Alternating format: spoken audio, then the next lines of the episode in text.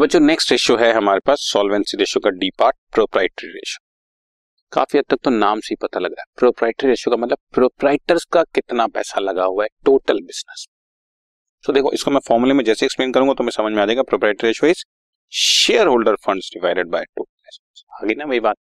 Total assets में share holder fund का कितना पार्ट है? बाकी ऑब्वियसली नॉन करंट लाइबिलिटीज और करंट लाइबिलिटीज का शेयर होगा, लेकिन फिक्स एसेट टोटल एसेट्स में शेयर होल्डर फंड कितने तो shareholder fund divide by total assets into hundred जैसे मैंने किया तो मान लो आंसर आ गया सिक्सटी परसेंट तो सिक्सटी परसेंट पैसा हमने खुद फाइनेंस किया हुआ फोर्टी परसेंट आउटसाइडर और कॉमन सेंस है, किसी भी बिज़नेस में बाहर का पैसा तो होगा ही होगा, चाहे वो करंट लाइबिलिटीज की फॉर्म में क्यों। पर वो तो होगा ना, उसके बिना बिज़नेस चल ही नहीं सकता। तो shareholder funds by total assets ये लिखा हुआ है higher the ratio higher the satisfaction for lender and creditor क्योंकि ज़्यादातर पैसा हमारा अपना ही लगा हुआ है। तो ये रिलेशनशिप साथ में एस्टेब्लिश करके देखे जाते हैं। Okay